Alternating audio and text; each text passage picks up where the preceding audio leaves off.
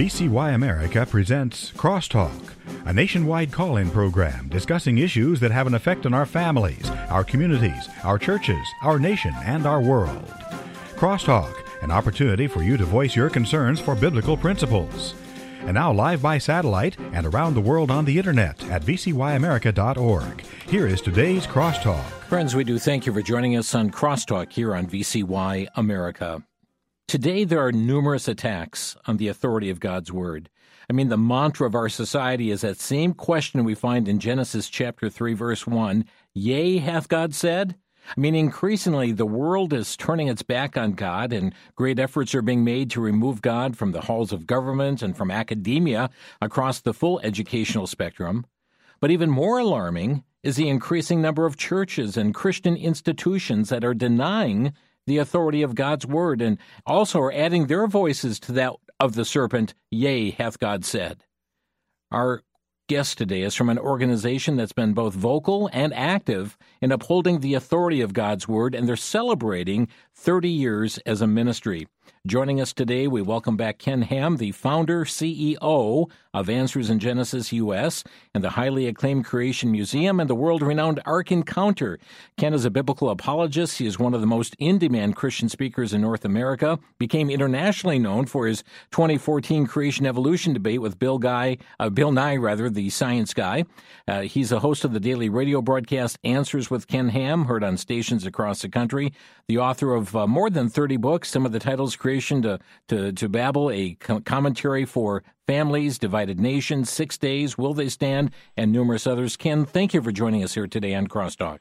Hey, thanks, Jim. It's so uh, great, and what a pleasure to be with you again. So, Ken, you moved to to the United States of America in 1987. Uh, compare or contrast what you see in the United States now in 2024 compared to what you saw when you moved into this nation. Wow, that's an interesting question. You know, we just had a group of uh, young people come from Australia over here to America. You know what's interesting? They're amazed at how, to them, how Christian America is because, you know, they could come to a place like the Ark Encounter, the Creation Museum, and they could, you know, they, they could still see uh, advertisements for, for Christmas and nativity scenes and so on. And the reason is because Australia has become so pagan. Hmm. I mean, it really is. It's totally post-Christian uh, in that sense. Now, they thought America was, uh, you know, very Christian because of the influences that they saw.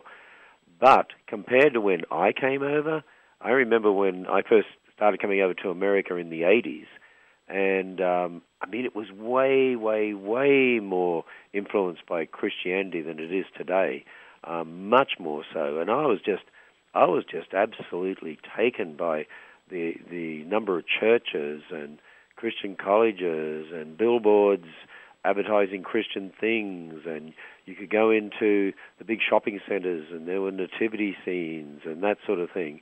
And compared to when I came over, uh, today is very, uh, very, very different, and it's become very, very secularized and mm-hmm. anti-Christian.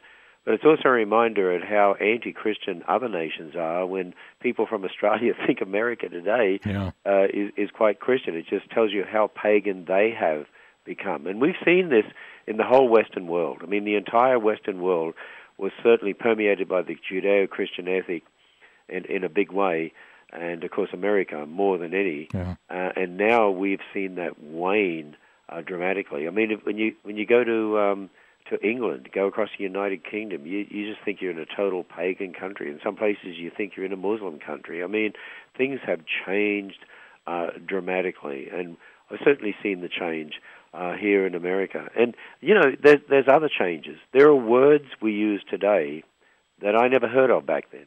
In fact, you know, we we opened the Creation Museum in 2016, so this year it'll be eight years old. I'd never heard of the word woke back then. I mean, if anyone said to me woke, I would think, oh, somebody woke up from sleep or something like that. Mm-hmm. But think today, the the word woke is almost an everyday term, and yeah. uh, we we know that it's it's talking about the fact that people are abandoning God's word and abandoning uh, the Christian worldview and they have a totally secular worldview and becoming increasingly anti-Christian, where Christians have increasingly become the enemy in this culture.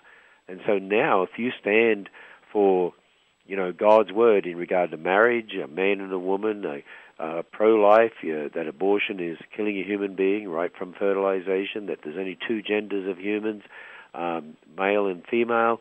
I mean, you'll be called you'll you'll, you'll be called intolerant, uh, that you have hate speech, that you're misogynist, that you're homophobic.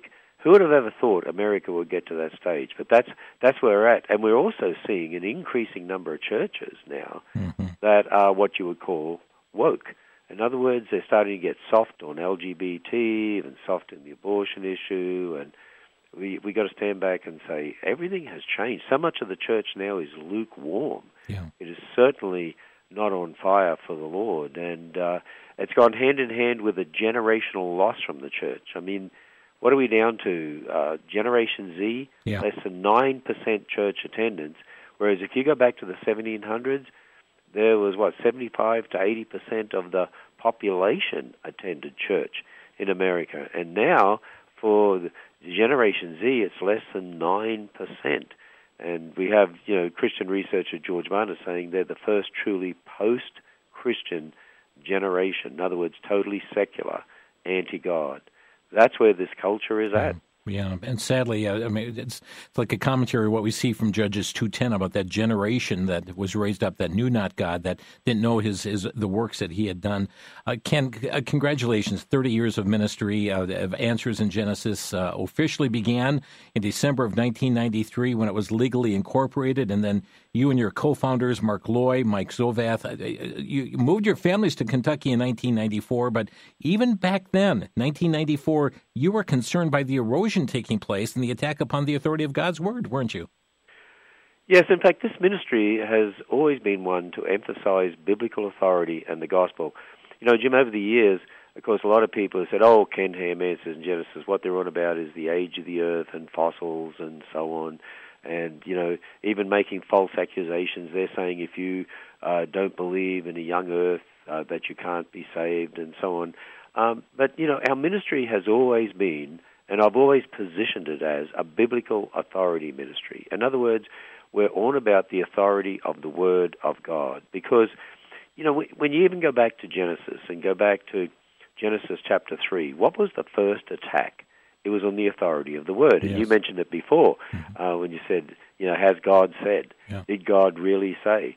The first attack was in the authority of the word. And it's interesting when you jump over to the New Testament in 2 Corinthians 11:3, the apostle Paul has a warning for us, and this is God's word, so it's God having a warning for us that the devil is going to use the same method on us as he did on Eve to get us to a position of not believing the things of God. Well, what was the method he used on Eve?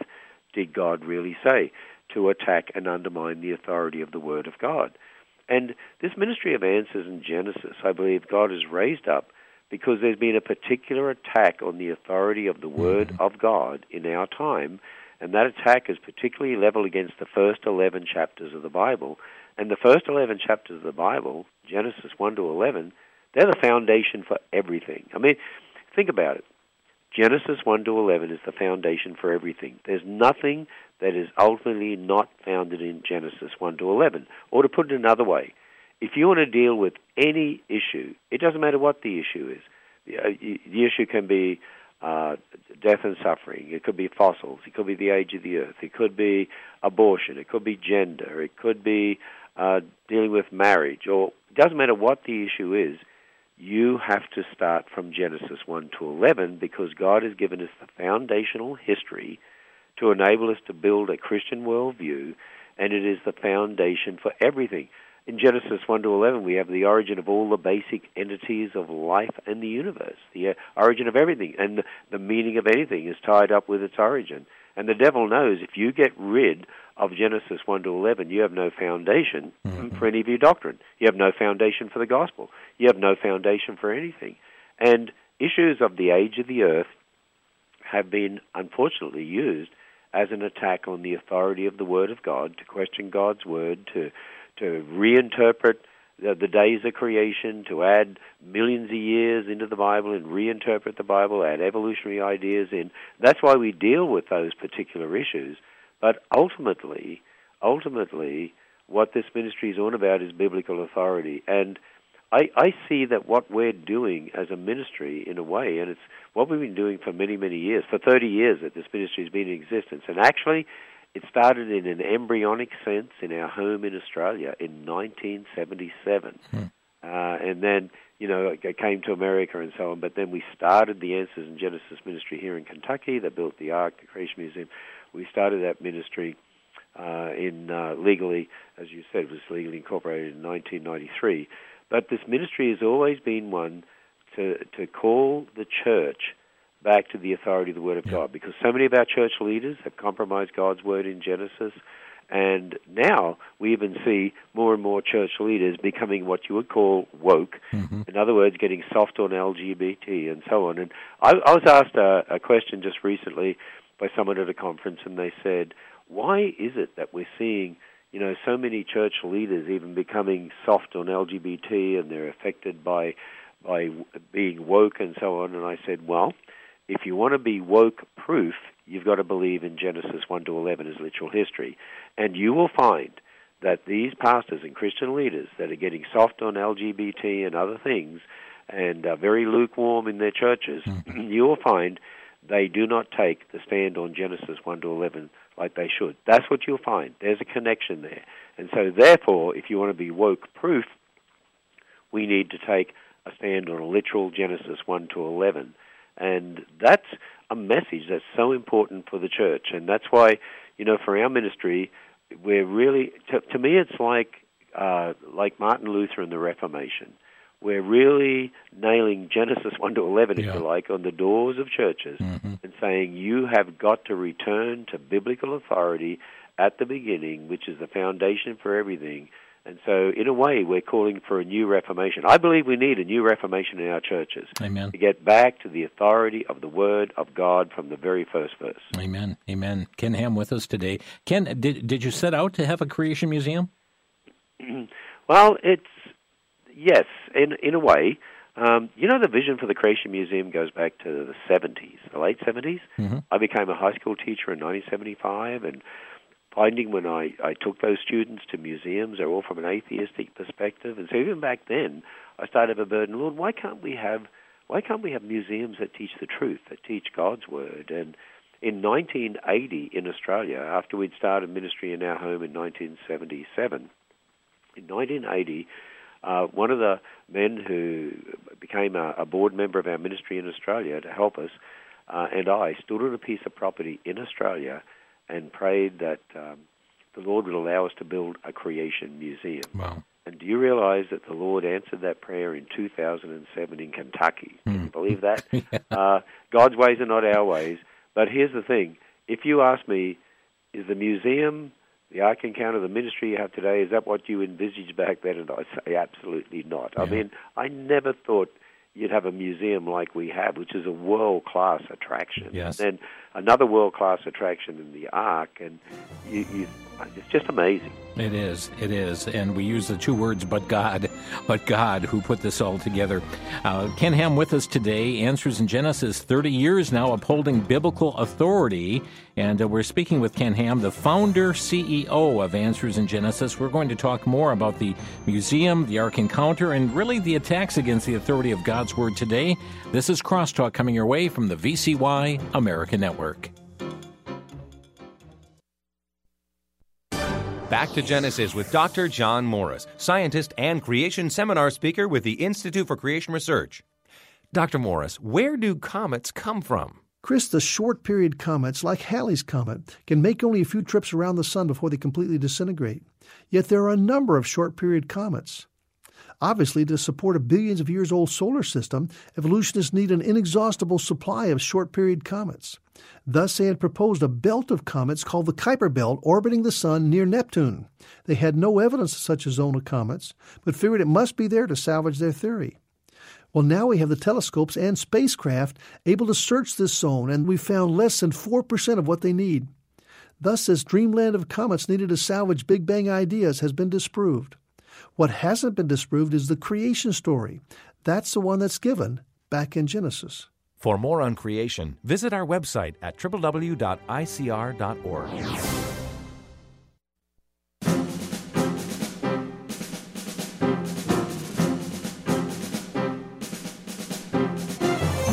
You're listening to Crosstalk on VCY America. With us today is Ken Ham, the founder CEO of Answers in Genesis, and now 30 years upholding biblical authority. December of uh, 1993, it officially began when it was legally incorporated, and then uh, he and the co-founders Mark Looy, Mike Zovath, and their families moved to Kentucky in 1994. And Ken, as you to, uh, uh, alluded to you opened the museum in May of 2007 and there literally have been multiple millions that have gone through the museum. We'll get to the Ark in just a bit, but what impact has the Creation Museum had upon this nation and really around the world? I think it's had um, different sorts of impacts in different ways. Uh, first of all, uh, th- I mean, this was the first of its kind in the world.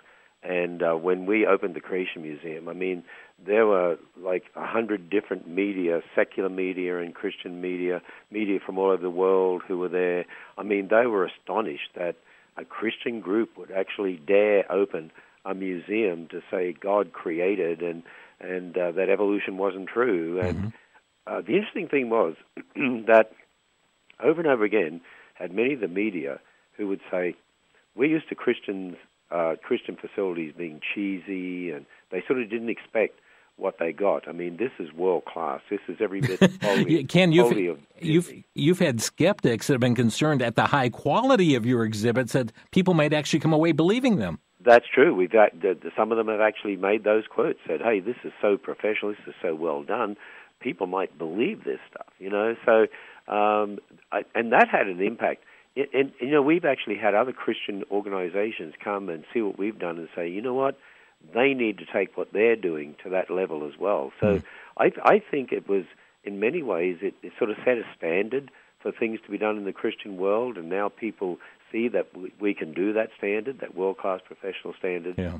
But the most important impact, though, that the museum has had is on people's hearts and minds, on their lives. I mean, I just had one of our staff today was going through some of the testimonies that we get by email, by um, letter, because uh, we have lots of other testimonies said to us personally.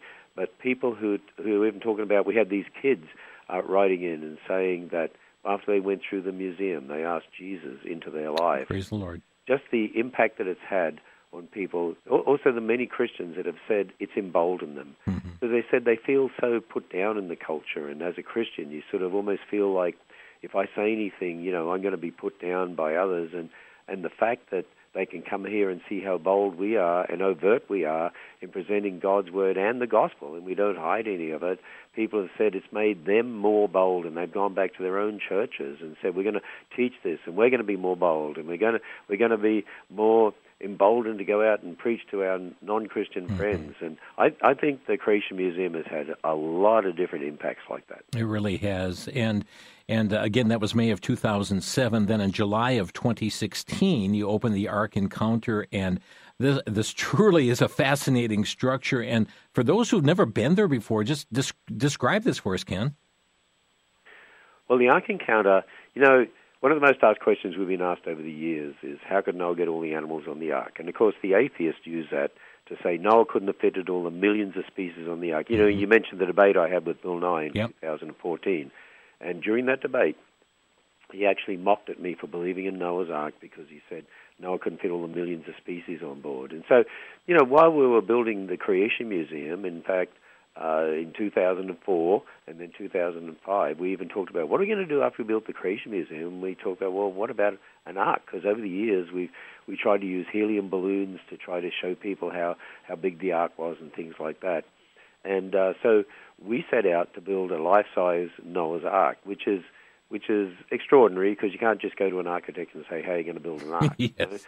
um, but we uh, heard of a Mennonite uh, architect who, all his life, had grown up with the Amish community and had uh, been working out how to design uh, a wooden Noah's Ark as a, as a life-size, you know, structure to scale according to the dimensions in the Bible. And so uh, we were able to uh, find that person. God brought them to us, and then the uh, carpenters, the craftsmen from the Amish community that came to build it, and we built a life-size Noah's Ark. It's one and a half times the length of a football field. It's half the width of a football field. It's built 15 feet off the ground, so at the bow end stands 10 stories high, 3.3 million board feet of timber. Mm. It's the largest, what you call freestanding timber frame structure in the world. And so it's, it's uh, some people have said, even some of the media have said to me, this is one of the wonders of the modern world. Yes. And it's filled with three floors of exhibits answering all sorts of questions about creation, about the flood, about how Noah got the animals on board, the kinds, not the species, about the ice age after the flood, about civilization, about the so-called races, we're all one race, and so on. There's just so many questions uh, that are answered, and as people go through that, uh, it it impacts their lives, and people get saved right there in the ark. And you know, on the on the second deck, my favorite exhibit is the big door, yes. one door in the side of the ark, and has a cross lit up on it. And uh, the teaching there is a reminder. It's mo- uh, families. It's the most photographed part of the ark, where they stand there with their families in front of that door. It's mm-hmm. a reminder. As Noah and his family went through a door to be saved, we need to go through a door, and that door uh, is the Lord Jesus. But you know, it's not just what's inside the ark, and we have two open uh, area theaters inside the ark with movies as well.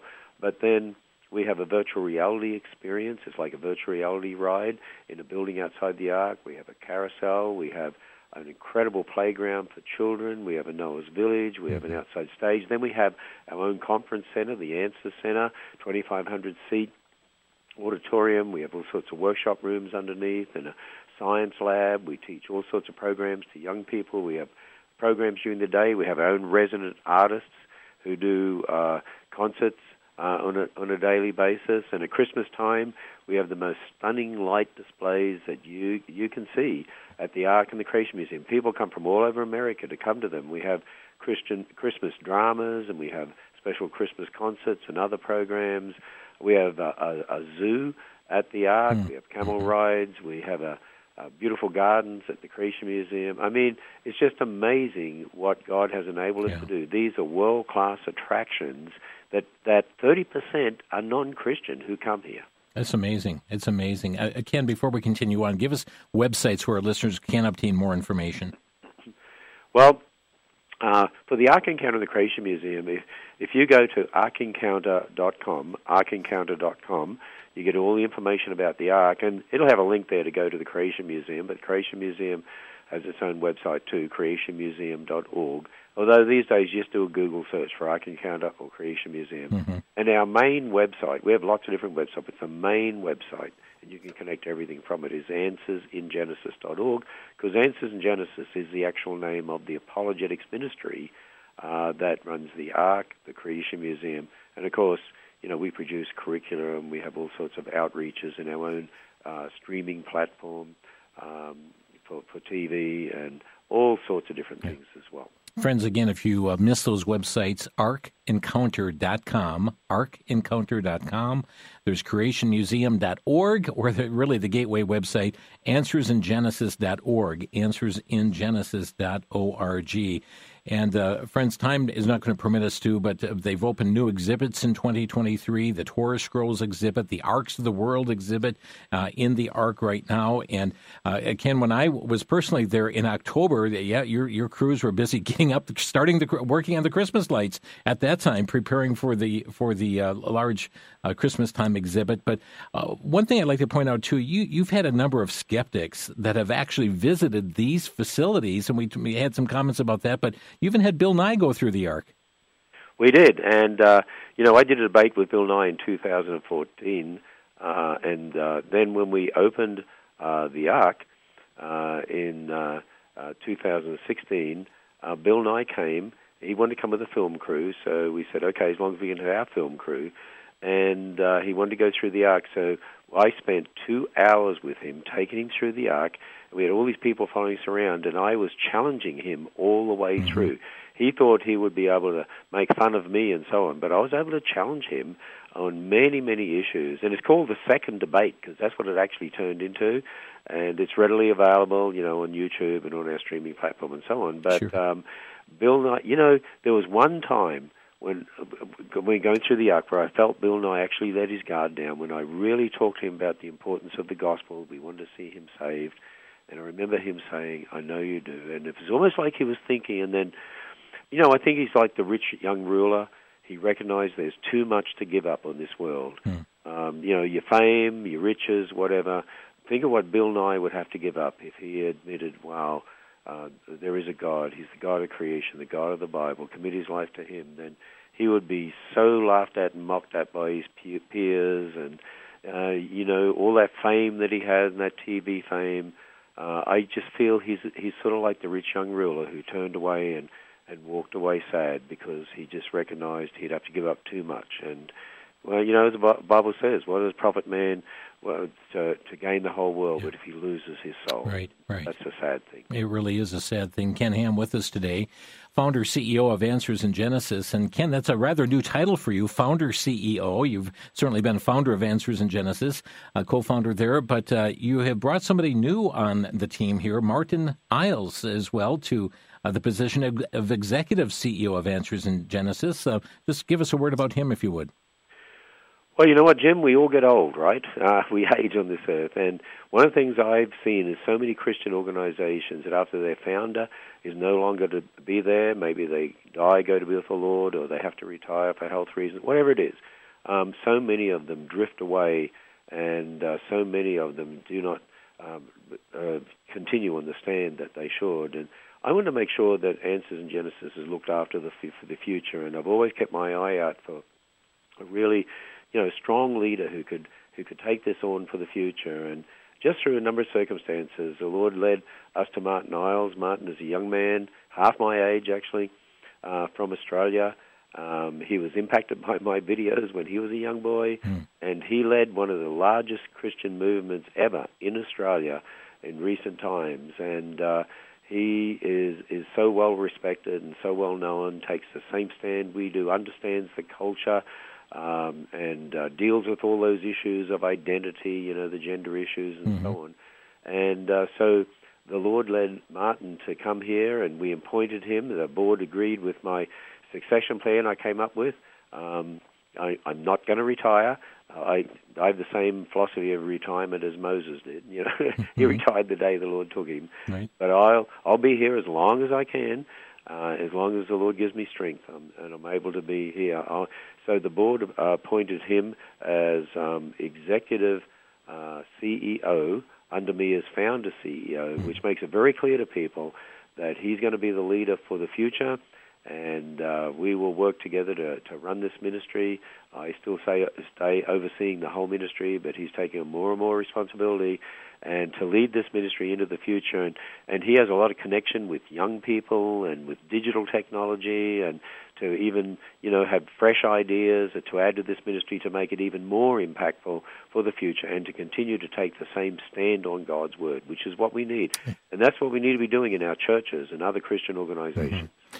Well, friends, uh, this is a good transition point because we're up against a break. Ken Ham is with us today. Answers in Genesis 30 years of upholding biblical authority and preparing for the future as well. And we're going to take a quick break. When we come back, I'm just going to probe Ken as well regarding the burden on his heart regarding what's happening in the evangelical church, what's happening in evangelical colleges across this nation as well. And, and uh, we'll have an example for you as well that uh, we'll have him comment on. But, friends, it's, it's sad to see not only the world going the direction it is, but to see many a church going this direction, going woke, as Ken referred to earlier. Back in one minute, you're listening to Crosstalk.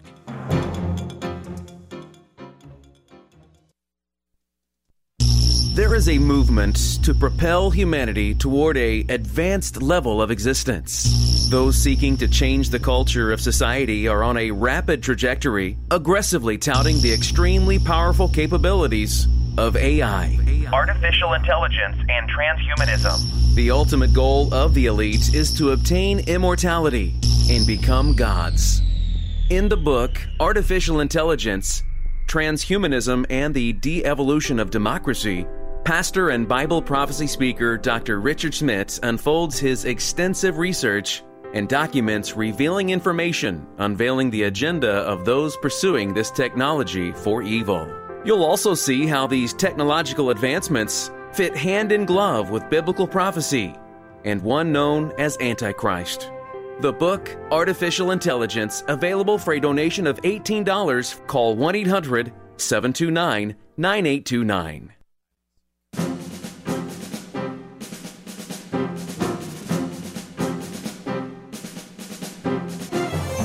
This is Crosstalk on VCY America. With us today is Ken Ham, the founder CEO of Answers in Genesis US, the highly acclaimed Creation Museum, and the world renowned Ark Encounter. We're talking about, well, it's an anniversary, 30 years upholding biblical authority at Answers in Genesis. And we see what's happening in our society today, folks, and the reason why this needs to be done.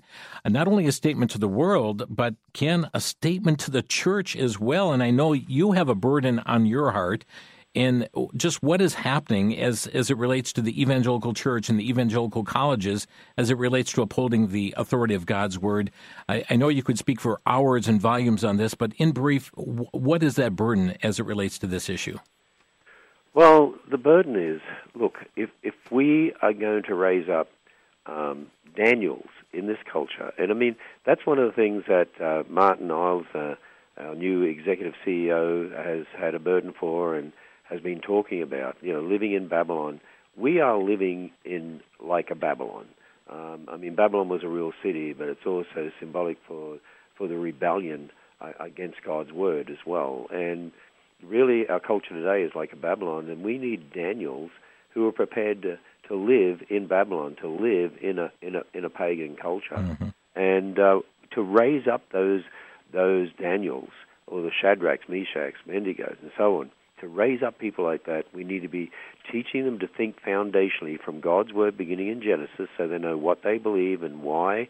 They understand their doctrine, they have a true Christian worldview, and they need to be equipped with apologetics to be able to defend the Christian faith. In other words, all the attacks on God's Word today, um, attacks from evolution and millions of years and you know, all all the, the skeptics, the atheists, the way they attack the Bible, saying science undermines the Bible. We need to be giving them those answers, equipping them with apologetics, so that they can stand on God's word, so they can defend the Christian faith. The trouble is, the majority of our Christian colleges and seminaries and Bible colleges, not all, but certainly the majority, uh, actually compromise Genesis with evolution, or say Genesis was just written against the background of Eastern mythology, or uh, they they say that uh, it doesn't matter. You don't need to believe in Genesis. It's not literal history.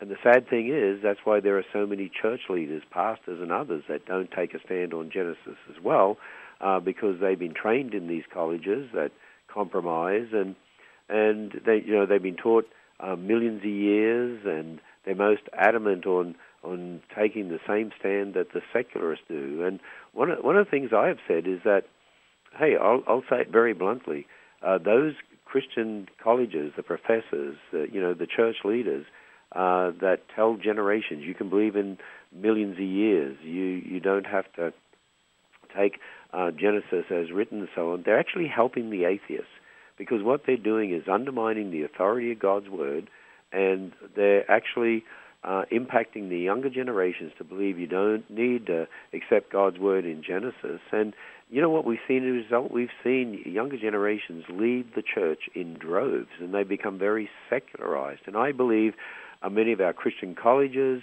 and uh, Bible colleges, Christian universities, uh, and our churches have really helped the atheists in leading uh, generations astray. And you know, you, you even think of some of the the big name uh, colleges like Wheaton College and Calvin College, and I could go on and name so many others that many people don't realize how compromised these colleges are when it comes to um, issues of of Genesis and evolution and millions of years. And then you've got an organization in America uh, called BioLogos that was started by Francis Collins.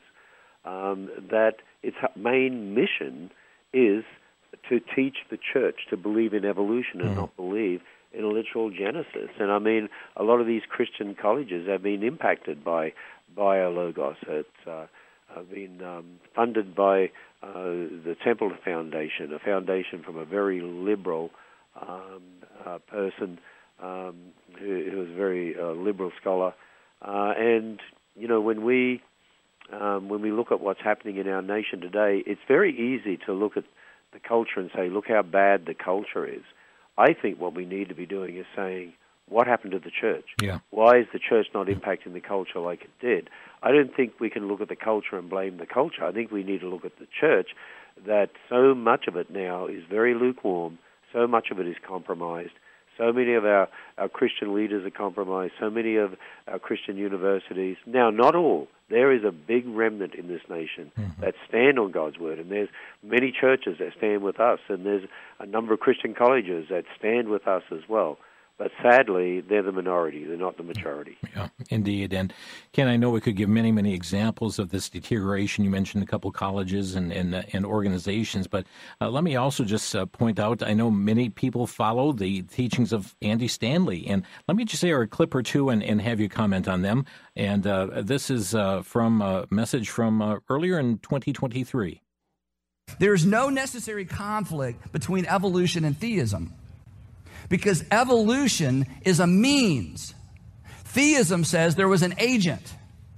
Okay, we've got more to that clip, but Ken, we need to stop right there and uh, have you comment on what he said there.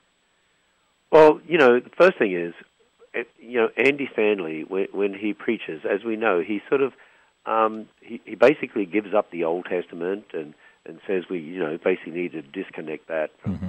from the New Testament and so on. He doesn't like people saying the Bible says um, because he's really compromised the authority of the Word of God. And you'll notice what he didn't say there. He didn't say evolution conflicts with what God's Word says, because that's the point. It's not, a, you know, him saying, or oh, it doesn't conflict with theism. In other words, what he's saying is, oh, you can believe in God and believe God created using evolution. Wait a minute does evolution conflict with God's word? Yeah. Well, the answer is absolutely. I mean, evolution teaches there was millions of years of death and disease, like cancer, that you find in the fossil record over millions of years before man. The Bible says when God made everything, it was very good.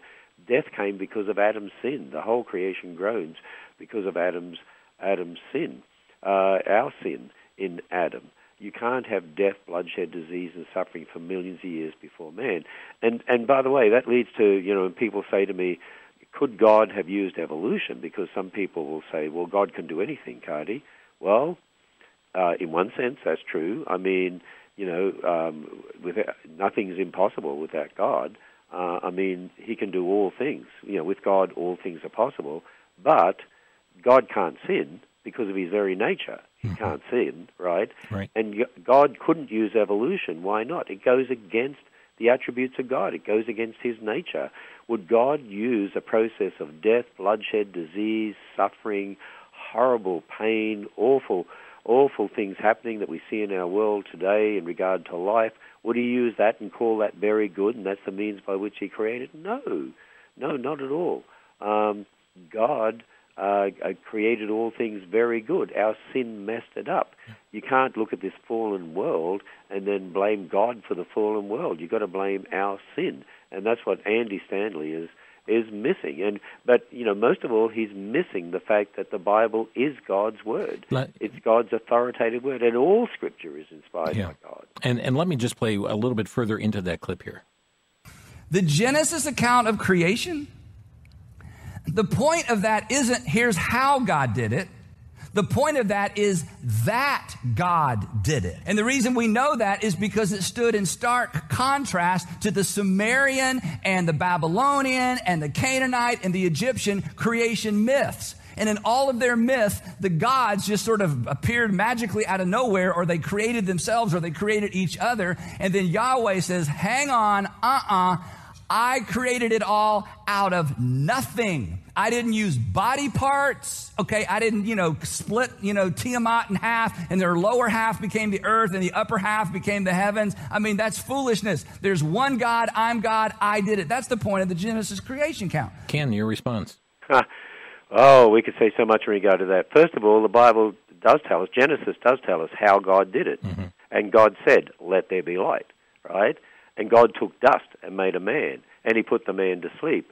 and from his rib he made the first woman. I mean, the Bible tells us a lot of how he did it. Mm-hmm. But the thing is, what he's saying there, and this is a lot of what's taught in a lot of our seminaries and Bible colleges, Christian colleges today, basically the Genesis was written against the Near Eastern mythology of the day. Oh, you had all these the, the, these people, Eastern mythology, having all these many gods and all the rest of it. So this was written to show that there's one God. No, this is God's word that He He has given us uh, since the beginning. In fact, you know, we would challenge people. Genesis 5:1 says this is the book of the generations of Adam, and who said that Adam couldn't write? I mean, you know, secular world has writing not invented at the time of the Sumerians, but let's have a biblical worldview. Adam was highly intelligent from the beginning. They had a complex language from the beginning. Who said they couldn't write? The very first verse of the Bible is in the beginning God created. What I would say is this: just as we have many flood legends why do we have many flood legends around the world? Because there was a real flood, Noah's flood, which is recorded in the Bible, and these others are perversions of that. Well, it's the same with these these um, these mythologies of having many gods and different sorts of gods. It's a perversion of the fact that there is one God. In other words, the Bible wasn't written against what they say. They are a perversion of the truth that God has handed down to us. It's a whole, uh, totally different to what people like Andy Stanley are saying. What he's really done is accept secular chronology. He's accepted the secular view of history, and now he's trying to, you know, fit God's word somehow uh, into that, and they come up with these ideas. Um, it, it's really belittling God's word in a, in a way. Um, it, it's really, um, you know, having a low view of God and a very low view of His Word. That's what I believe it is. Yeah. Wow. Well, friends, there's more clips we could play, but you know, time is running its course here as well. And I would like to open phone lines here today, uh, here at Crosstalk. If you have a question for Ken, uh, maybe you've been one who's attended, uh, uh, visited the Creation Museum, Ark Encounter, just have a brief word of testimony about it, how it's impacted your life, that of your family. Our phone number to Crosstalk, 800 733 9829. That's 1 800 733 9829. Celebrating 30 years, upholding biblical authority through the Answers in Genesis ministry. And uh, again, their websites answersingenesis.org, arkencounter.com, creationmuseum.org. Uh, Ken, just before we take the break, uh, uh, and we have just 90 seconds here, uh, many of us, we look in the scriptures and it says, as it was in the days of Noah, and we see about the coming of the Son of Man. How close do you believe we are to the days of Noah? ah, well, I don't know. I might shock people and say, I, you know, um, in the days of Noah, there were only eight people that were righteous that went on board that ark. Hmm. You know, there are still millions in America that love the Lord and stand in His word.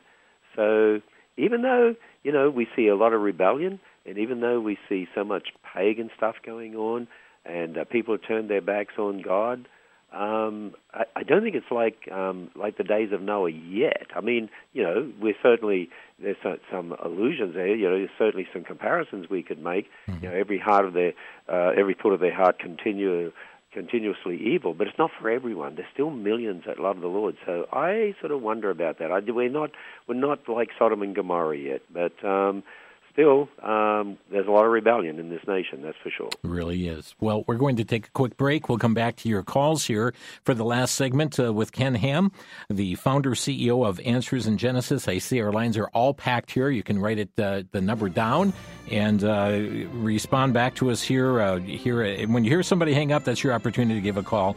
800 733 9829 answersingenesis.org, arkencounter.com, creationmuseum.org. Back in one minute here on Crosstalk.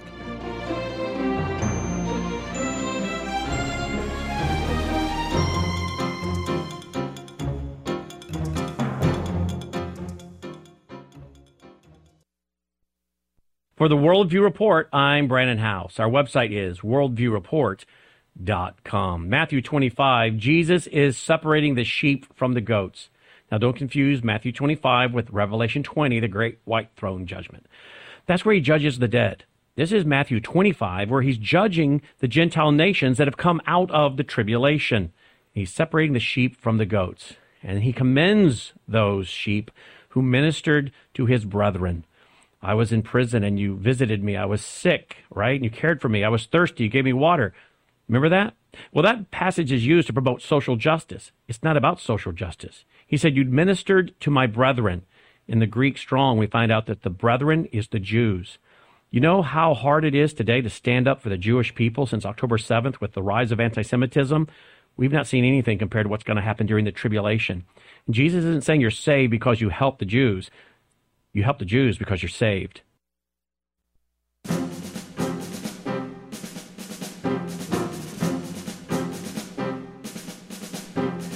Friends, we could use a couple more hours on the program today to unpack so much more, but we're so grateful for the ministry of Answers in Genesis, now 30 years, and uh, upholding biblical authority throughout, and grateful for the ministry. Ken Ham with us today, the founder, CEO of Answers in Genesis. Let's go right to the phone lines here on Crosstalk. Uh, we're going to begin with uh, Bonnie in Wisconsin. Bonnie, you're on the air. Hi, thanks for taking my call. I tuned in a little bit late, but I haven't heard any talk about the um, magnitude of what you experience. You need at least one day at Creation Museum mm-hmm. and one or two days at the Ark to absorb it all. Yeah. And you talked about the size of it, but there are elevators in it that take you to the different floors. Mm-hmm. There are no steps. There are ramps that you can walk up and down that are very wide, accommodate wheelchairs and uh, people going in each direction. Uh, it's just a marvelous experience, and I wish everybody could go. Great. Thank you. Well, thank you. And we actually have a three-day bouncer ticket where people can bounce back and forth from the Ark and the Creation Museum over a period of three days because uh, we recognize they need at least three days to be able to experience it all. Yeah, and and Ken, even you just announced that uh, for 2024, you got a special deal for kids. Kids 10 and under are free. We've been doing that now for a few years, and we'll continue to do it as parents bring their kids along. We want to impact the younger generation. George is calling from Olney, Illinois. George, you're on the air. Thank you for taking my telephone call. I was going to ask uh, Mr. Ham, do you think we're generally selling ourselves short and God short when we say that the answers are 1 through 11 chapter in Genesis when chapter 12 goes ahead to explain why the world is at war? Okay. Thank you, George. Uh, well, what I'm talking about is just the foundational history that's foundational to the rest of the Bible. I mean, the answers are in God's Word from Genesis to Revelation. And uh, Genesis 1 to 11 is the history. Uh, there, even from the Tower of Babel, uh, you have the, the Table of Nations, and then that leads to, you know, Abraham, and then the call of Abraham, and so on. So mm-hmm. I'm just talking about Genesis 1 to 11 as the foundational yeah. history for the rest of the Bible. But all the answers are in God's Word and and we're talking about a foundation to understand the rest. Right. You're not taking a scissors to Genesis 12 through the end of Revelation, Ken. Right. Yeah. Okay, thank you. Let's go to Jerry next. Whitewater. Go ahead, Jerry. Uh, yes, hi. Uh, did uh, Ken? Did you ever debate Erica? I, I went by the Creation Museum. I'm a truck driver, and I came through there yesterday. I'm back home here now, but her name is Erica Gibbon, and she took a picture with you, and I didn't know who she was, and I went on and listened to her. Boy, it's hard to listen to her for that hour and a half because she criticizes everything everything, and she supposedly went there when she was a youngster, and I believe she was a Christian. Well, you know what? Um, we're not going to be able to uh, reach everybody. Uh, we just do the best we can, and some of these people they're in rebellion against God. But you never know. You know what she saw there can certainly impact her. And I've seen people come and be skeptics of it. Atheists tell me, uh, we got mad at you, we, we scoffed at you, but later on the Lord used it to bring them to Himself. So we just need to pray for her and other people like that. Thanks, Sherry. We have Faith calling from Pennsylvania. Faith, you're on the air. Yes. Here's an exasperating question What is the history of the shape of the earth? Well, uh, you can go to Scripture, and I don't have time to go into that right now. We do have um, quite a number of articles on our website, um, but the Scripture talks about you know sitting on the circle of the earth, and there's many other uh, passages that certainly allude to the fact that it's a sphere uh, which is what our astronaut, Christian astronaut friends see from space and are able to uh, video, and it fits exactly with what the Bible says. Okay, thank you, Faith, for your question. And Ken, we should mention uh, the Answers in Genesis website. You've got a little uh, magnifier glass like there. You can call, type in your question, and whether it be that of shape of the Earth or or some would hold to the flat Earth uh, theory, uh, that, that you can put that in, and you've, you've got response responsive articles dealing with these issues. We've got over ten thousand articles on our on our website, and so yeah, people can get answers to all sorts of questions. Mm-hmm. Uh, AB is our next caller. AB, you're on the air. Oh, thank you, Jim. Thank you, Tim. Too. I just want to make a comment um, on your program today. Very good program. But I'm still to see that men's like him, and you got a wonderful museum down there in Kentucky. Um, he's absolutely right. Uh, it's the church. The church is the problem, but Jim, uh, Kim, the church is also a solution. Hmm. Until the church repent, mm-hmm. the world does not have a light. Yeah. Satan has have creeped into our seminaries where they're telling these pastors uh, that they should take birth control pills and kill their families once they get married. Now you have women's ordained as ministers, and you have the sodomites following that along behind them. Yeah. These are well, it's one of the reasons why we as a ministry, we're equipping God's people. That's one of our big emphases. Equip God's people so they'll go back to their churches and uh, help influence others to stand for Him.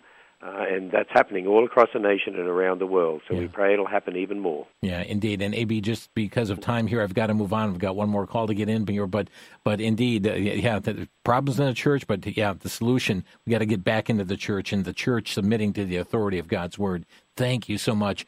Uh, let's squeeze in Aaron in Pennsylvania. You're on the air. Yes, um, I had uh, a person make a comment on uh, place that I was at, and um, I didn't feel like having a big answer back to them. It wasn't the place or time, but it was the, with the millions of years, and I said there couldn't be millions of years because there'd have to be miles and miles of fossils. And they said, well, after uh, so many million, the fossils go back into elements. How would that? That takes more faith, I think. But how would that be able to be answered?